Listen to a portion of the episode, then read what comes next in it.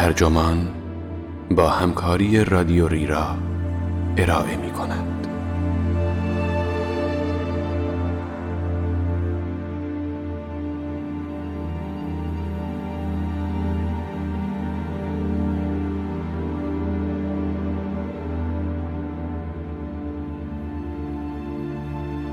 سفر به سرزمین تاریکی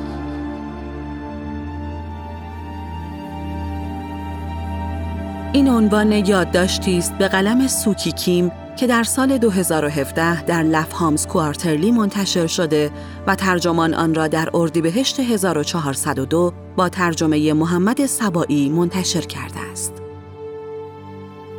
من رفیع پوستی هستم. آنجا که می‌دانیم من تنها نویسنده ای هستم که در کره شمالی مخفیانه زندگی کردم، درون سیستم جای گرفتم و آن کشور را از نزدیک بررسی کردم. در سال 2011 برای پنجمین بار به عنوان فرستاده و استاد انگلیسی به پیونگیانگ سفر کردم و به مدت شش ماه با 270 مرد اهل این کشور در مجتمعی نظامی زندگی کردم. به خاطر این کار مردم اغلب مرا شجاع می‌خوانند اما با اینکه ممکن است نامعقول به نظر برسد من خودم را بسیار ترسو می‌دانم حتی بیش از این معتقدم ترسوییم تنها راه برای توصیف دوران زندگی مخفیانه ام در کشوری است که گولاگ دارد.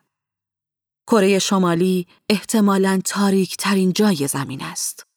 این کشور برق ندارد. همه چیز در آنجا خاکستری و یک نواخت است و مردمش رهبر کبیر را که شخصیتی مستبد و خداگونه است نور یگانه می دانند.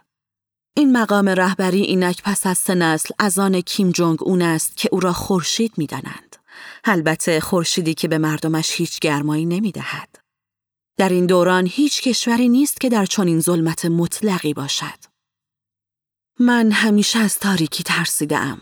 به ندرت خواب می بینم و در کودکی برای فرار از سیاهی خواب هنگام خواب راه می رفتم.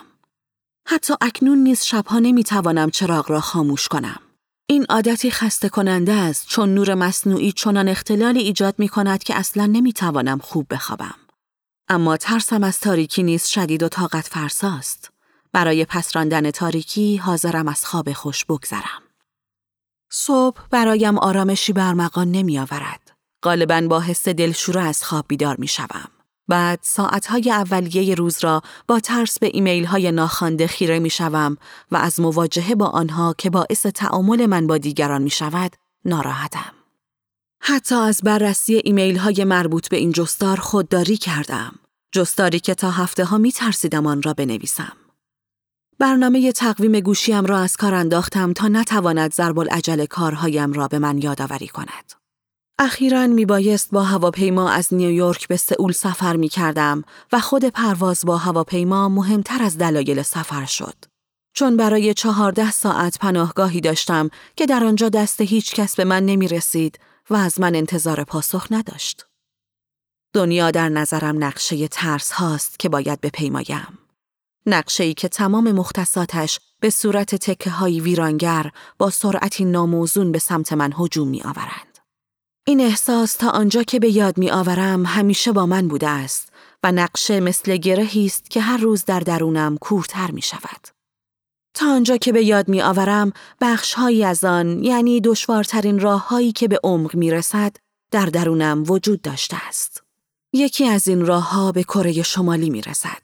کشوری که غالبا در نظرم مثل شبی تاریک است که تمام عمرم از آن فرار کردم. خانواده ام به سبب جنگ کره از هم جدا شدند و من در کره جنوبی به دنیا آمدم و بزرگ شدم. در دوازده سالگی پدرم که میلیاردر بود ناگهان ورشکسته شد. در نیمه شبی مرا از خواب بیدار کردند و به درون ماشینی هل دادند و به خانه اقوام در شهری دور بردند. در آنجا منتظر پدر و مادرم بودم تا به من ملحق شوند. چون ورشکستگی مجازات حبس داشت، پدر و مادرم خود را مخفی کردند. من بچه بودم و چیزی نمیفهمیدم. به همین خاطر انتظار میکشیدم و هر روز چشم به راه بازگشتشان بودم. بالاخره یک سال بعد وقتی از کره فرار کردند توانستم آنان را در فرودگاه جان اف کندی نیویورک ببینم. طبیعتا چیز زیادی از آن یک سال انتظار به یاد ندارم. آن دوران برای همیشه در ذهنم همچون ظلمتی تو خالی است و تنها حسی که از آن به یاد می آورم حس اتش است. اتشی عظیم و بی انتها که فرو نمی نشیند. ظلمت همچنان وجود داشت حتی وقتی به آمریکا مهاجرت کردم و دوباره به پدر و مادرم که حالا فقیر شده بودند پیوستم. نمی توانستم به زبان انگلیسی حرف بزنم. هرچه می دانستم در یک لحظه نیست و نابود شد و تصور می کنم در همان گوشه رازآمیزی که در دوازده سالگی خزیدم گیر کردم. احتمالاً به علت این ماجرا هاست که می توانم تا مدتهای مدید انتظار بکشم. حالا می توانم حتی در ظلمت روزها و سالها در باران و طوفان انتظار بکشم بی آنکه سوالی بپرسم. حتما در اعماق ذهنم اینطور تصور می کنم که اگر دختر خوب و آرامی باشم پدر و مادرم برمیگردند. گمان می کنم می توانستم همسر بسیار مناسبی برای مردی محافظ کار و دست به عصا باشم. اما نویسنده ای شدم که به زبان انگلیسی می نویسم به رقم و احتمالاً به دلیل این واقعیت که زبان انگلیسی که آن را در نوجوانی برای تکلم و نگارش انتخاب کردم مسیر دیگری بر روی نقشه ترس هایم بود. حالا که این جستار را می نویسم چاهی نزدیک خانه دوران کودکیم را به خاطر می آورم. چاهی عمیق، قدیمی و استوانه شکل که با مهارت تمام از سنگ ساخته شده بود و کودکان همسایه اطراف آن بازی می کردند، درون آن فریاد می زدند یا چیزهایی پرتاب می کردند تا انعکاس صدا را بشنوند. این کارشان همیشه مرا می ترساند و هیچ وقت نزدیک نمی رفتم. بعدها برای مدت کوتاهی دلبسته آثار هاروکی موراکامی شدم چون در رمانهایش چاه، معنا و مفهومی نمادین دارد. اما سرانجام از آثارش خسته شدم. فهمیدم این نه آثار موراکامی بلکه چاه دوران کودکیم بود که دائما فکرم را مشغول می کرد. شوق من به آثار او فقط نتیجه ناخواسته ترسی قوی تر بود. قبول دارم که ارتباط این ماجراها با کره شمالی ممکن است مبهم باشد. نمی توانم بگویم این توضیحات ارتباط مستقیمی دارند. شاید به این دلیل به تاریک ترین جای زمین سفر کردم که با مردم آنجا همدردی می کردم. مردمی که در آن ظلمت غرق شده بودند و نمی توانستند خلاص شوند. شاید سکوت آنان مرا به سکوت کشاند چون سکوتم را به یادم آورد. یا شاید کره شمالی به شیوه اسیری به شبی بسیار تاریک به انتظاری بسیار طولانی یا به چاه دوران کودکیم تبدیل شده بود. من ده سال پیگیر پوشش خبری کره شمالی بودم و در هر گامی که در این مسیر برمی داشتم از ترس سر جای خود میخکوب می شدم. من از آن خبرنگاران بیباک خارجی نبودم که به وسط میدان جنگ می پرند. تیمی متشکل از سردبیر، تدارکات و عکاس هم نداشتم که کمکم کنند تا بدانم باید چه کار کنم و در مورد های احتیاطی برنامه ریزی کنم. با اینکه مدت زیادی پیش از سال 2011 قرارداد کتابی را امضا کرده بودم، یعنی زمانی که سرانجام برای آن شش ماه اقامت در کره شمالی خیز برداشتم، اما این قرارداد ناچیز فقط تک کاغذی با موعدی نامشخص بود، نه شبکه ای حمایتگر که بتوانم برای محافظت به آن تکیه کنم. در پیونگیانگ در خوابگاهی تحت نظارت کامل زندگی می کردم و محافظانی که دقیقا در طبقه پایین اتاق من زندگی می کردند دائما مراقبم بودند. هر آنچه در کلاس هایم می گفتم ضبط می شد و گزارشش را ارائه می کردند. مجبور بودم برای هر درسی از هیئت کره شمالی مجوز بگیرم. یادداشتهایم را روی USB هایی که همیشه همراه خودم داشتم ذخیره می کردم. همیشه قبل از خاموش کردن لپتاپ هم دقت می کردم هیچ رد و نشانی از خودم باقی نگذارم.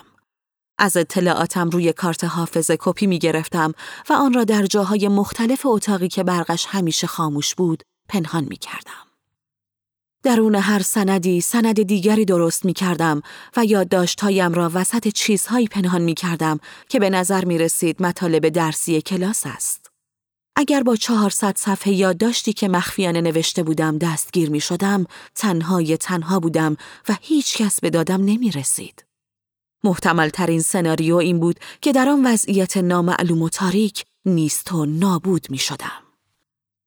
کره شمالی دسترس ناپذیرترین کشور جهان است و رژیم آن تا حد بسیار زیادی حقوق بشر را نقض می کند. به طوری که این کشور طبق گزارش سازمان ملل متحد در این مورد در جهان معاصر نظیر ندارد. تمام شالوده این جامعه بر ترس بنا نهاده شده است. دیکتاتورهای کره شمالی از ضعف افراد به نفع خود بهره برداری می کنند تا آنان را در نظام این کشور حل کنند. نظامی که مبتنی بر نظارت و سوء استفاده است. مردم آنجا نمی توانند کشور را ترک کنند و تغییر مکانشان در درون کشور هم محدودیت دارد. اطلاعات ممیزی می شود و همه روابطشان تحت نظر است. در آموزش و پرورش فقط کیش پرستش رهبر کبیر را تعلیم می دهند و رسانه ها نیز فقط از همین موضوع حرف می زنند. شهروندان برده تلقی می شوند و سربازان از این امر موهوم محافظت می کنند. کسانی که بدون مجوز وارد مرزهای کره شمالی بشوند یا اعمالی انجام بدهند که رژیم ممنوع اعلام کرده است، حتی اعمالی ظاهرا بی خطر مثل پاره کردن عکس رهبر کبیر، مجازاتی چون اعمال شاقه برای زمانی بیش از ده سال دریافت می کنند. رژیم اعدام در ملع عام را مجاز می داند. رژیمی که در رو بودن خارجی ها هم ید طولایی دارد. هر کسی که ذره حس سیانت نفس داشته باشد برای نوشتن کتاب پنهانی وارد کره شمالی نمی شود. این امر باعث می شود مردم آمریکا، کره جنوبی یا اروپا که در سالهای اخیر برای سخنرانی به آنجا سفر کرده ام، همان مردمی که به من می‌گویند شجاع و بیباک، سوالات همیشگی را بپرسند. آیا نترسیده بودم؟ اصلا چرا به آنجا رفتم؟ این پرسش ها همیشه مرا به فکر فرو می‌برد. احتمالا چنین است که انسان از روی شم طبیعی خود در هر داستانی که عجیب به نظر می رسد به دنبال مضمونی دقیق و اقلانی است. خوانندگان اغلب می‌خواهند با راوی خود و دلایل عملش همزاد پنداری کنند یا شاید فقط می‌خواهند مطمئن شوند که نویسنده داستان دیوانه نیست. سالها پیش وقتی نخستین رمانم را منتشر کردم، خوانندگانی بودند که ظاهرا به سبب پایان باز داستان ناراحت شده بودند.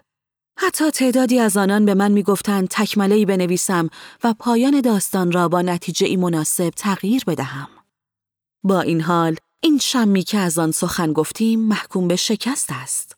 هیچ داستان به درد بخوری که ارزش صرف وقت داشته باشد طبق طرحی قابل پیش بینی پیش نمی رود. طرحهای داستانی مردم پسند معمولا همیشه تصنعی هستند. کاملا محتمل است که همزمان از چیزی بترسیم و نترسیم. هرچند چون این امری به ندرت امکان پذیر می شود. چون این مرز نامشخصی به ما گوش زد می کند که چقدر در کنترل شرایط ناتوانیم. اما این نگاه ریاضیوار به ترس هیچ وضعیت مبهمی را باقی نمی‌گذارد. معمولا دوست داریم خودمان را به روایت یک بودی قهرمانی محدود کنیم که با شر می جنگد. هرچند می‌دانیم که زندگی همیشه جایی در این میانه جریان دارد. یکی از سوالاتی که همیشه درباره کره شمالی از من می‌پرسند این است که آیا مردم آنجا تحت تأثیر رهبر کبیرشان شستشوی مغزی شده اند؟ این سوال به نظرم بسیار ارباب منشانه است. شهروندان این کشور ربات نیستند. ممکن است آنها همزمان معتقد یا بیاعتقاد به نظام کشورشان باشند. دانشجویانم که اهل این کشور بودند علیه آمریکای امپریالیست و آلت دست این کشور یعنی کره جنوبی به عنوان دشمنان اصلی خود هم قسم بودند و می‌گفتند اگر جنگ در بگیرد دشمنانشان را بدون تردید می‌کشند. اما وقتی از آنان پرسیدم با من چه می کنید؟ من هم اهل کره جنوبیم هم اهل آمریکا با حالتی شرم زده نگاهم کردند خجولان خندیدند و منومن کردند که شما استاد ما هستید، شما فرق می کنید. آیا این نوعی تناقض نیست که ذهن آدمی بر مبنای آن کار می کند؟ در وجودمان جایی هست که به ما امکان می دهد به چیزی اعتقاد داشته باشیم با اینکه می‌دانیم صحیح نیست یا به ما امکان می دهد در کلاس درس با دانشجویان با خونسردی صحبت کنیم در عین حال از عاقبت گیر افتادن به دست مقامات در ترس و وحشت کامل باشیم. به نظرم اینجا نقطه ابهام در وجود ماست. با وجود اینکه اوضاع در آمریکا فرق می کند، باز هم نمونه های فراوانی از این نقطه ابهام را در چرخه انتخابات دیده ایم. ظاهرا بخش عمده ای از جمعیت آمریکا متقاعد شدند کسی که دلال معاملات ملکی است و یازده سال در برنامه های تلویزیونی واقع نما نقش کسی را بازی کرده که ملت را اخراج می کند صلاحیت دارد رهبری کشور را به دست بگیرد.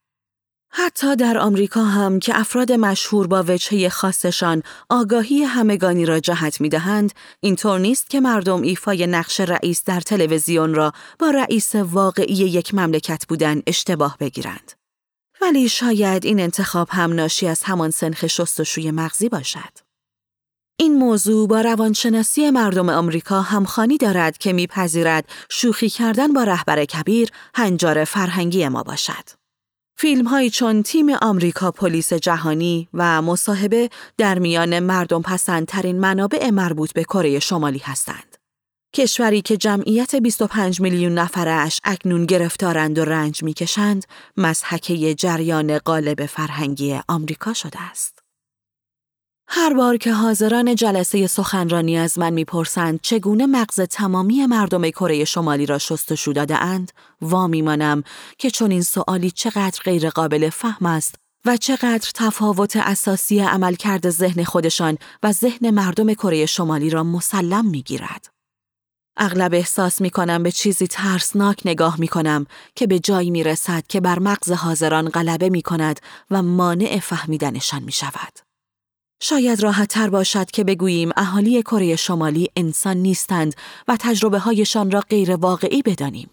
اگر چون کاری کنیم، تایید کرده ایم که وظیفه و مسئولیتی در قبال آنان نداریم و خود را از حس خفیف همدستی خلاص کرده ایم. آنها به پای ما نمی رسند.